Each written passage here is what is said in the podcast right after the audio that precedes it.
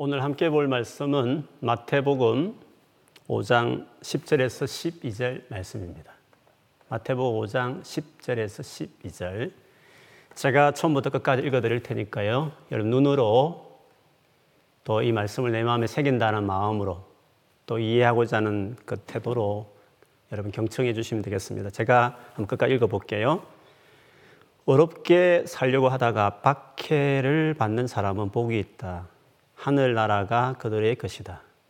사람들이 나 때문에 너희를 모욕하고 박해하고 온갖 나쁜 말을 할 때 너희에게 복이 있다. 기뻐하고 즐거워하여라. 하늘에서 너희의 상이 크다. 너희보다 먼저 살았던 예언자들도 이처럼 박해를 받았다. 너희들은 소금과 빛이다. 아멘. 우리 한번 자기 자신을 향해서, 옆에 가족이 계시면 서로를 향해서 축복했으면 좋겠습니다. 하나님이 나와 항상 함께 계시니 걱정하지 맙시다. 하나님이 항상 나와 함께 계시니 걱정하지 맙시다. 아멘. 여러분 지금은 너무 정상적인 것인데요, 사실은 그것이 이전에는 전혀 정상적이지 않았던 것들이 있습니다. 그 중에 하나가 지금 현재 이렇게 누리는 이 자유라는 게, 이렇게 누리게 된 것이 얼마 되지 않습니다. 내가 괴로운 배우자를 내가 선택하고, 내가 마음하고 하면 직장도 갖고 이사도 할 수 있고 할 수 있는 이런 개인적인 자유가 옛날부터 쭉 이어졌느냐, 그렇지 않습니다. 여러분 노예 제도가 없어진 것을 보면 200년도 안 됐습니다. 우리나라만 봐도요, 100년도 되지 않았습니다. 그렇기 때문에 우리가 지금 누리는 삶이 옛날부터 쭉 있었던 것 같이 보일 수 있지만 이게 원래는 이렇지 않았다는 것을 우리가 역사를 조금만 보면 알 수 있습니다. 사실 그 역사를, 세계사를 여러분 쭉 공부하다 보면 이렇게 된 데에는 예수의 가르침을 충실하게 따르고자 했던, 특별히 개신교도들의 그 눈물겨운 그 피 흘림이 이런 일들을 이루었다는 것을 우리가 알 수 있습니다. 여러분 이렇게 잘 사는 유럽도 500년 전에는 절대 빈곤 인구들이 너무너무 많았습니다. 그런데 어떻게 서구 문명이 전 세계로 이렇게 영향을 주어서 결과적으로 절대 빈곤을 이렇게 많이 해소하고, 거기에 이제 정의가 동물까지 사랑을 받는 이런 전 세계가 분위기가 만들어지게 된 데에도요, 조금 역사를 살펴보면 정말 예수 그리스도를 따랐던, 제자로 따랐던 그 개신교인들의 몇십만 명의 피 흘리는 순교의 피가 이걸 가져왔다는 것을 알 수 있습니다. 근현대에 가장 많은 개신교를 가지고 있었던 것은 칼빈의 후예였던, 칼빈의 그 고향이었던 그 프랑스의 일명 위거노라고 알려진 그 개신교도들이 있었죠. 당대의 그 가톨릭에서 이들을 아주 잔혹하게 핍박하면서 그들이 흩어지게 되는데 80에서 90만 명 되는 개신교들이 흩어지게 돼요. 프랑스는 그들이 떠나가면서 당대의 경제권과 지식인, 기술자들, 그들이 빠져나가면서 프랑스는 폭락하죠. 그들을, 그 자원들의 소중함을 알았기 때문에 독일에서 왕이 나서서 그걸 따뜻하게 맞이해가지고 지금의 독일의 철강업, 그리고 의약품을 개발시켜서 지금의 독일로 만든 것이었습니다. 그들이 스위스로 가서 시계를 만들어서 스위스를, 지금의 스위스로 만들었고, 네덜란드로 가서 해양업을 일으켜서 스페인을 제치고 전 세계에 아주 부강한 그 나라를 만들게 되었죠. 그때 영국에서도 국왕이 따뜻하게 맞아서 그들이 와서 섬유업과 그리고 산업에 이렇게 종사해서 산업혁명을 일으키게 된 것이었습니다. 결과적으로 보면 이 서구 문명이라는 것이 개신교, 특별히 예수 그리스도 앞에서 우리는 개인 하나하나가 다 자유롭고 권리가 있다고 말하는 그들이 세계를 만든 겁니다. 그들이 미국을 건너가서 지금의 미국을 만들었고 그 문명을 아시아에서 그래도 일찍 받아들였던 나라가 일본이었고 또 우리나라였습니다. 이제는 그 같은 이익을 추구하는 것이 보편화되어서 전 세계 아무리 노력하고 애써도 안 됐던 그 절대 빈곤, 그 정의로운 개인의 인권뿐만 아니라 동물의 인권까지 이렇게 살리게 된 것은 예수 그리스도 때문이었습니다. 그래서 예수 믿는 저 여러분이 자부심을 가져야 될 것이요, 예수 믿으면 그냥 영적인 복만 받는 것이라고 생각하면 안 됩니다. 예수를 믿으면 사회가 바뀌고요, 개인과 가정과 나라 전체, 전 세계가 바뀌어진 것이 역사적으로 증명된 사실입니다.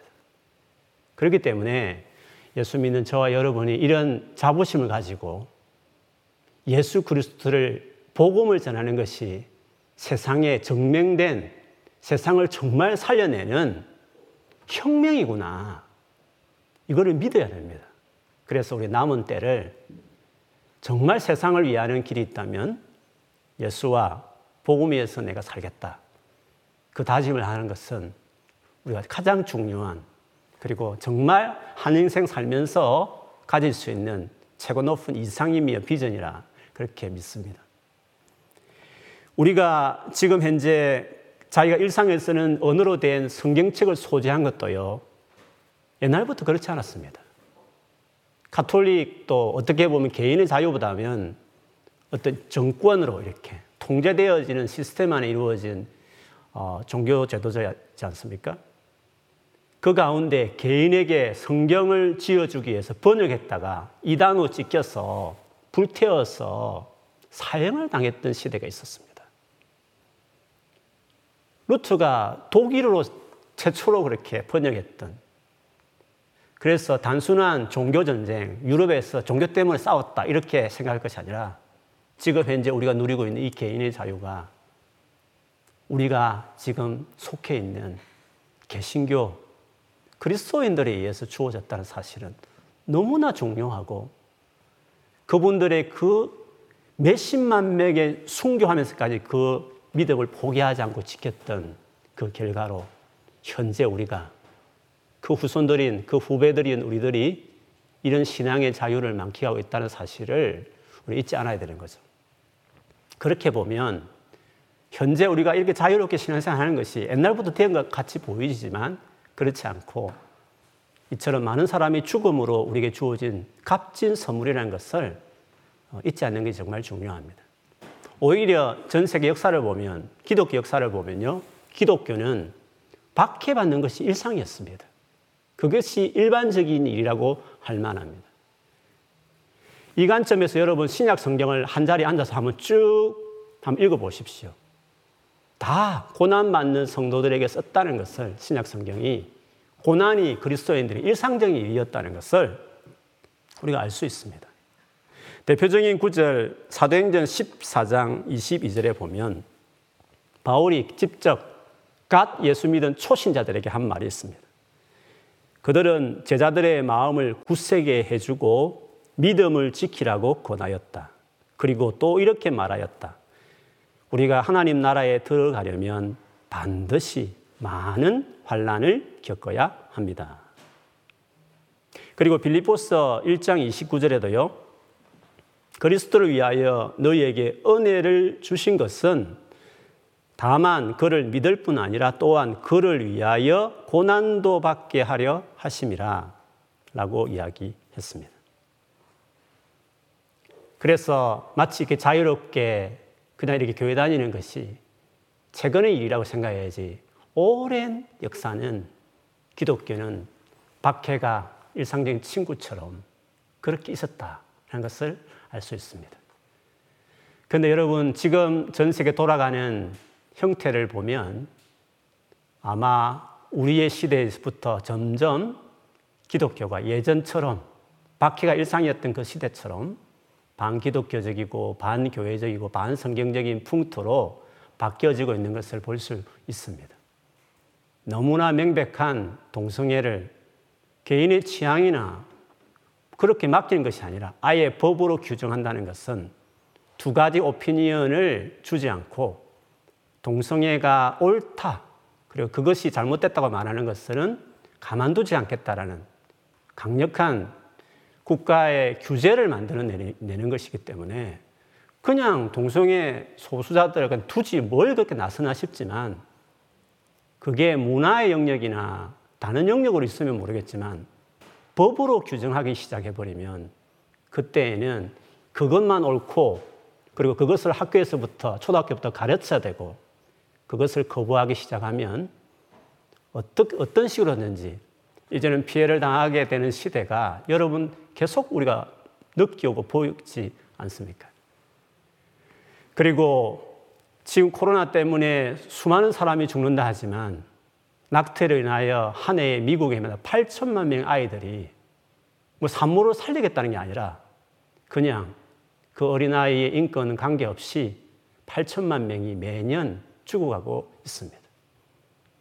이제 와서는 그 개월수를 늘려서 6개월까지 또 낙태할 수 있겠다고 그걸 대통령 공약으로 내세울 만큼 나오는 시대, 그것이 이제는 오히려 많은 지지자들을 확보할 만큼 이렇게 세상이 바뀌었다는 것을 보면 분명 명백하게 성경이 말하는 기독교의 그 가치와 진리가 이제는 주류를 이루는 시대로 나아가고 있는 것을 보면, 이제는 박해받는 것이 정상이었던 예전같이 예수를 믿는 것이 그런 시대가 될 것처럼 우리가 보여져서 우리의 마음이 찹찹하기도 사실 합니다.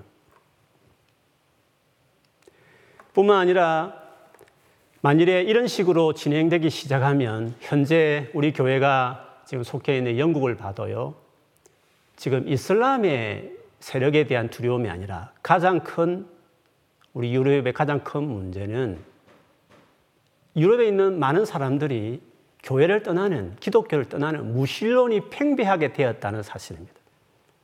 이 일이 어떻게 시작되었냐면 동성애 합법화부터 시작된 겁니다. 그것들이 이제는 교육으로 들어가기 시작하고 법으로 입을 막기 시작해버리면 사실은 무신론을 크게 만드는 겁니다.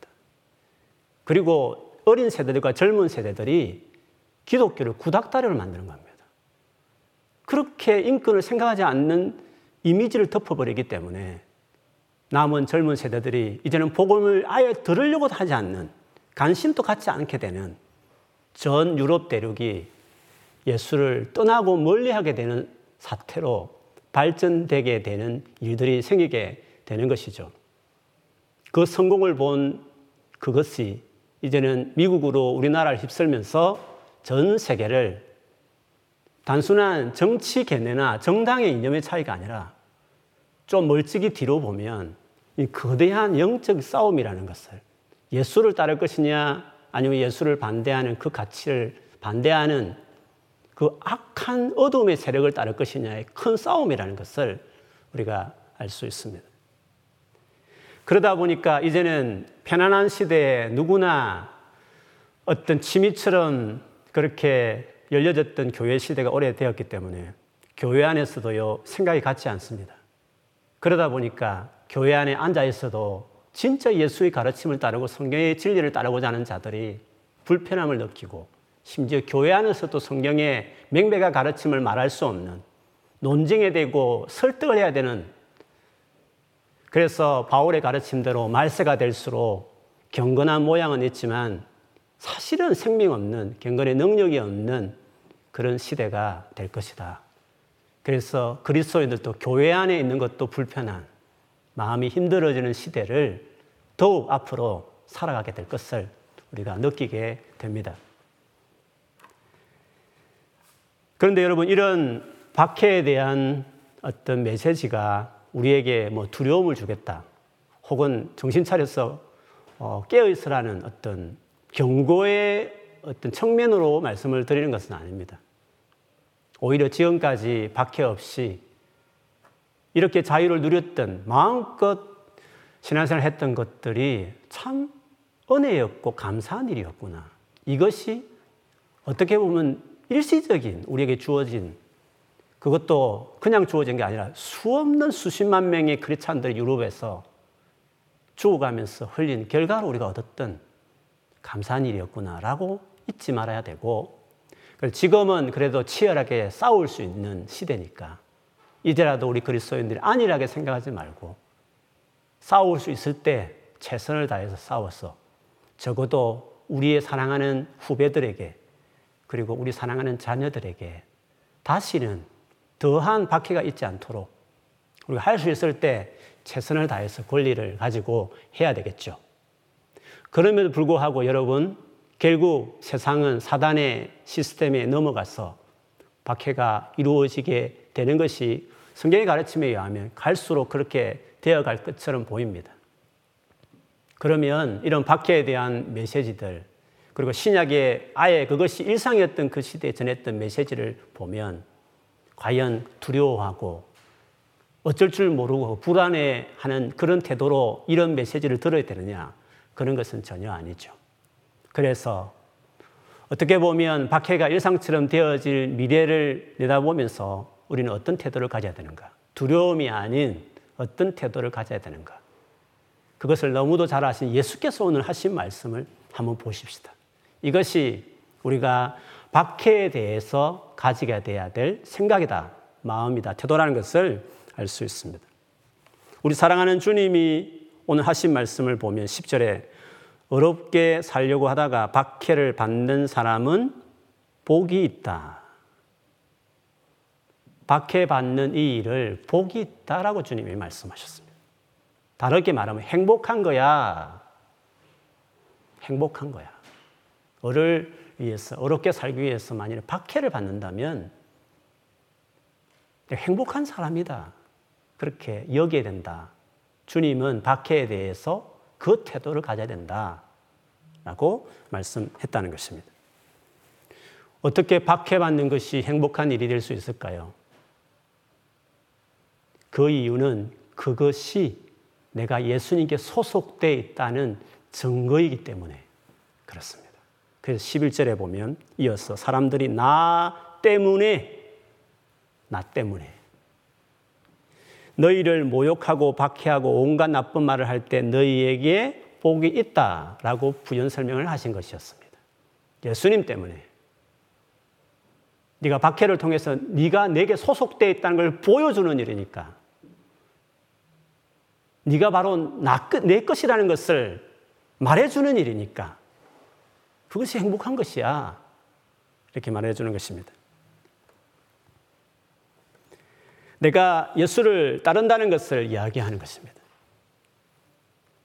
여러분, 예수를 믿는다는 것은 그냥 힘들고 어려울 때 좀 도와주세요, 기도하고 의지하는 것, 예수님이 이렇게 좋게 생각하는 뭐 그런 것을 예수 믿는 것으로 생각할 수 없습니다. 예수를 믿는다는 것은 예수를 주인으로 내가 받아들이는 행위니까 그분께 절대적으로 순종하고 그분의 가르침에 내가 따르겠다는 것을 예수 믿는다, 이렇게 말할 수 있는 것입니다.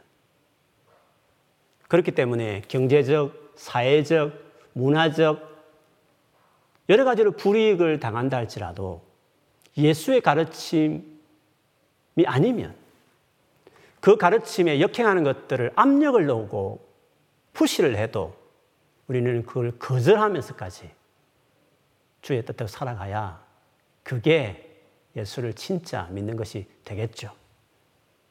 그렇게 보면 우리는 세상에서 앞으로 박해를 받는 것은 내가 예수를 믿는다, 즉 예수님의 가르침에 나는 끝까지 간다, 그대로 하지 말라고 하는 압력에 나는 수긍할 수 없다, 그 표현이 박해로 나타나는 것이니까 네가 박해를 통해서 내 것이구나, 나를 믿는구나, 나의 제자구나 라는 것을 보여줄 수 있는 하나의 기회이므로 그것을 기뻐해라, 복이 있는 것이다 라고 이야기하는 것이었습니다. 그래서 내가 박해받는 것으로 나는 예수님께 소속되어 있다는 것을 이야기하는 것이고 그것들을 드러내므로 자연스럽게 세상을 향하여 예수를 증거하는 증인으로 살아가는 것일 뿐만 아니라 하나님을 향해서는 당신의 아들 예수를 믿는다는 것을 시인하는 신앙 고백의 행위여서 하나님께 영광을 돌리는 일이 되는 것입니다. 뿐만 아니라 하나님은 이렇게 살아갈 수 있는 능력까지도 주십니다. 그러니까 우리가 감당할 수 있는 거죠. 예수님이 처음 말씀하셨을 때 박해를 받는 사람 복이 있다 하시면서 이유를 하늘나라가 그들의 것이다 이렇게 말씀하셨습니다. 하나님 나라는 예수님 오신 그때부터 시작된 겁니다. 즉 하나님의 통치, 하나님의 나라의 실제를 완전한 건 주님 오시면 재림하시면 그때 완전히 이루어지지만 그러나 일부 맛배기 시작은 예수님이 이 땅에 오신 그때부터 진행되고 출발한 겁니다. 그래서 진짜 예수를 믿으면 그 하나님 나라의 권능이 세상 사람이 알 수 없는 위로와 평강과 기쁨이 내 안에서 시작되는 겁니다. 그래서 그 하나님 나라가 주는 그 강한 권능과 위로와 평강이 내가 그걸 맛보기 때문에 그것으로 인하여 넉넉히 세상에 주는 그 박해를 받아낼 수 있게 된다 하는 것입니다. 만일에 예수를 안 믿으면 교회는 앉아있지만 실제로는 예수의 생명이 없는 사람이면 박해의 상황에 오면 어떻게 될까요? 배교하는 거죠. 교회를 떠나게 되는 거죠. 원래 믿었는데 믿음을 버린 게 아니라 원래 안 믿었었는데 불이익이 요구되는 상황이 되니까 이제 교회를 떠나고 예수를 떠나게 되는 것입니다. 그래서 박해는 가짜냐 진짜냐를 가려내는, 그래서 마지막 때에 박해를 하나님 허용하신 이유가 있다면 어쩌면 그것을 가리기 위해 쭉정이와 알곡을 가려내기 위한 하나의 조치처럼 주님 우리에게 주실 수도 있는 겁니다. 그러나 참 생명이 있는 자는 힘들고 어렵지만 감당해내고 박해 넘어설 만한 기쁨과 담대함을 아무리 막 예수 믿는 초신자일지라도 진짜 거듭난 생명, 예수의 생명, 성령이 그 안에 있는 진짜 신자면 그 개인의 의지와 어떤 성격과 관계없이 그 안에 있는 성령께서 하나님의 영이 그 예수의 생명이 죽은 자 가운데 다시 살아난 그 예수의 생명이 넉넉히 박해를 받아내게 할 수 있다. 우리 하나님 자신 있고 우리도 내 자신을 보고 그런 확신을 갖는 게 아니라 내 안에 계신 예수, 내 관계에 맺은 그 예수, 그분으로 인하여 가능하다. 이렇게 우리가 소망할 수 있는 것입니다. 뿐만 아니라 이 박해를 받는 자들에게 종말의 약속을 주님이 오늘 하셨습니다. 12절에 보면 기뻐하고 즐거워하여라. 하늘에서 너희의 상이 크다. 너희보다 먼저 살았던 예언자들도 이처럼 박해를 받았다. 라고 하셨습니다. 기뻐하고 즐거워하여라고 말했습니다. 박해받는데 기뻐하고 즐거워하여라? 두려워 떠는 정도가 아니라 행복하다 하는 정도가 아니라 기뻐하고 즐거워하라고까지 말을 말씀하셨습니다. 그 이유를 너희가 받을 상이 크기 때문이라고 말했습니다. 얼마나 상이 크면 도대체 어느 정도의 상이기에 생명을 잃는, 극단적으로 보면 생명을 잃을 그런 박해 가운데서도 기뻐하고 즐거워하라고 했을까요? 그 상이 도대체 어떤 상인지 성경에 자세히 나와 있지 않지만 주님이 이 정도까지 하신 말씀을 보면 진짜 믿음으로 살아가는 사람, 진짜 예수를 믿는 이것이 얼마나 놀라운 일이고 대단하냐는지, 그 받을 상이 얼마나 큰지를 이 말씀을 통해서 우리가 추측할 수 있습니다. 그래서 사도행전 5장 40절 41절에 보면 제자들 실제로 이런 태도를 보였습니다. 그리하여 그들은 즉 예수를 십자가에 못 박았던 공회원들이 사도들을 잡았습니다. 그래서 그들이 사도들을 불러다가 때린 뒤에 예수의 이름으로 말하지도 말라고 명령하고서 놓아주었다. 사도들은 예수의 이름 때문에 모욕을 당할 수 있는 자격을 얻게 된 것을 기뻐하면서 공회에서 물러나왔다라고 말했습니다. 바울도 고난 가운데 쓴 그 서신 로마서 8장 18절에 현재 우리가 겪는 고난은 장차 우리에게 나타날 영광의 견주면 아무것도 아니라고 나는 생각합니다. 여러분, 오늘 본문의 이 의에 대해서 주님이 지금 말씀을 하셨습니다. 그러나 사실 이 의에 대한 부분은 팔복에 본다면 6절에 이미 나와 있었습니다. 그 의에 대해서 정말 추리고 목마른 자들의 복이 있다고 하신 말씀에 이미 먼저 언급했습니다. 그 구절, 그 복에 의하면 하나님의 진정한 의를 간절히 사모하고 살았던 그들, 그 하나의 의가 언제 성취됩니까? 메시아이신 예수님께서 오셨을 때 성취된 거죠.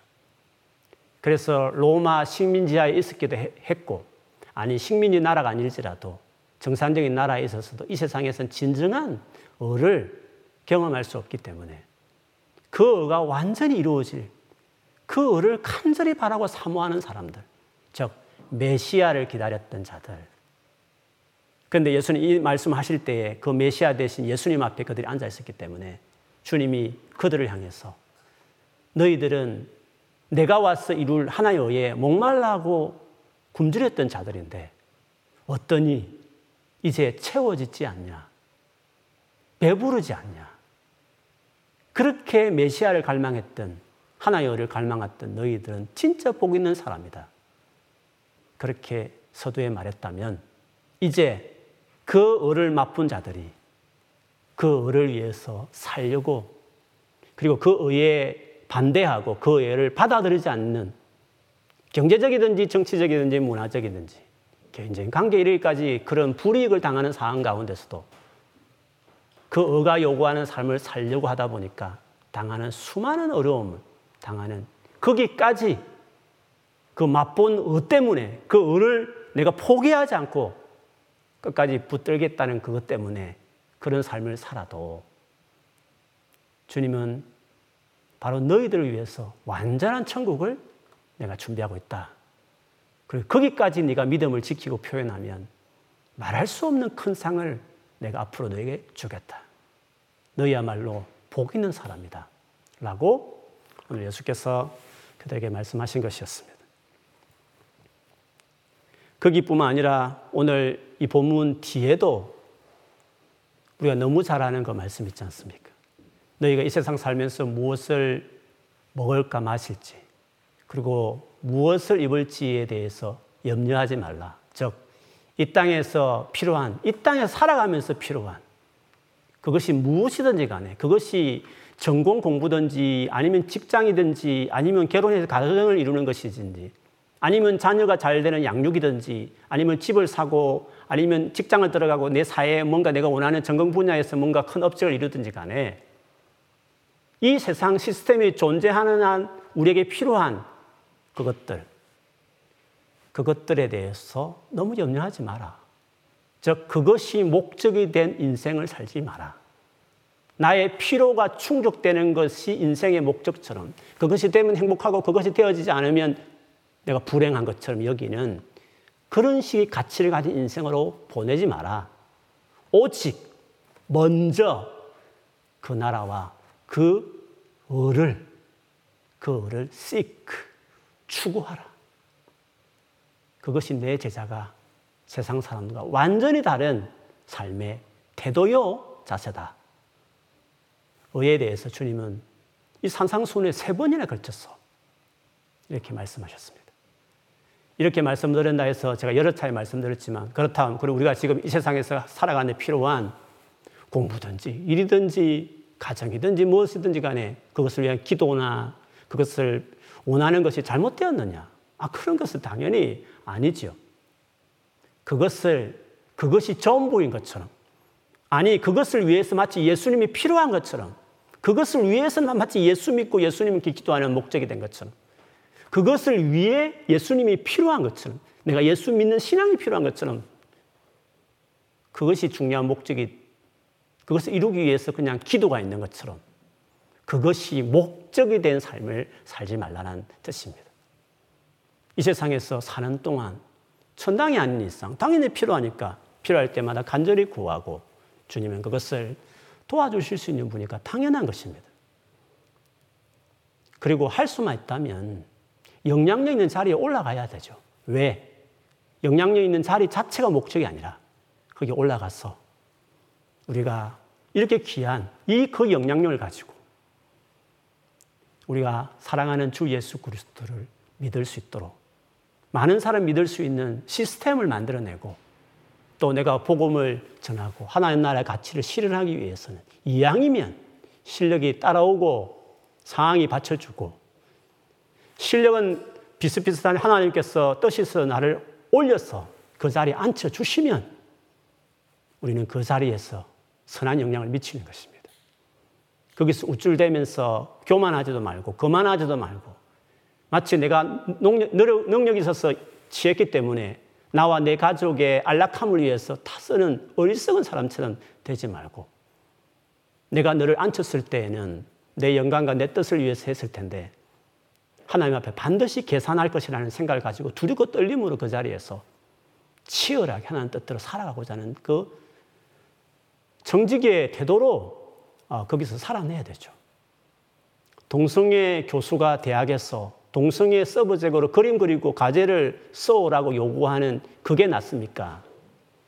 그냥 간판만 크리스찬 말고 진짜 하나님 뜻대로 살고자 하는 사람이 교수가 되어서 크리스찬의 기독교의 성경의 가치, 모든 사람을 살리는 그 가치를 가진 그림과 또 에세이와 학점과 관련된 것들을 오히려 내리는 것들이 더 낫겠습니까? 믿지 않은 분들에게는 오히려 그것이 예수를 믿을 기회들이 되고 가치를 접할 수 있는 기회가 만들어질 뿐만 아니라 이미 예수 믿은 사람들에게는 그 안에도 더 실력을 쌓고 편안함을 누릴 수 있으니까 이왕이면 교회에서만 영향을 미치고 세상에서는 모르겠다는 게 아니라 우리가 더 안 믿는 분들이 많은 분들이 예수를 만날 수 있는 장을 만들어내고 지켜내고 이미 믿는 우리의 수많은 후진들이 편안하게 주님을 따르고 그 가치를 더 발산할 수 있는 실력자를 길러내기 위해서라도 할 수만 있다면 그 목적으로 영향력이 자리에 올라가는 것이지 단순히 내 한 사람 잘 먹고 잘 살겠다 올라가는 목적으로 그 치사한 목적으로 세상 사람들 다 하는 그 목적으로 우리가 세상을 사는 게 아닌 것입니다. 그래서 반드시 열심으로 살아가는 것은 맞지만 그것도 궁극적인 우리의 가치 바로 이 예수께서 내 제자가 추구해야 될 하나님 나라의 그 의를 이 땅에 셋업하기 위해서 우리가 무슨 일이든지 열심히 하는 것입니다. 그렇게 본다면 앞으로 세상이 점점 어두워져서 이제는 예수 그리스도의 가치가 환영받지 못하고 그것이 법적으로 구속력까지 만일에 되어지는 시대가 펼쳐진다 할지라도 우리는 어떻게 그러면 세상을 사는 것이 옳겠습니까? 더구나 아무리 젊어도요 인생 금방 갑니다.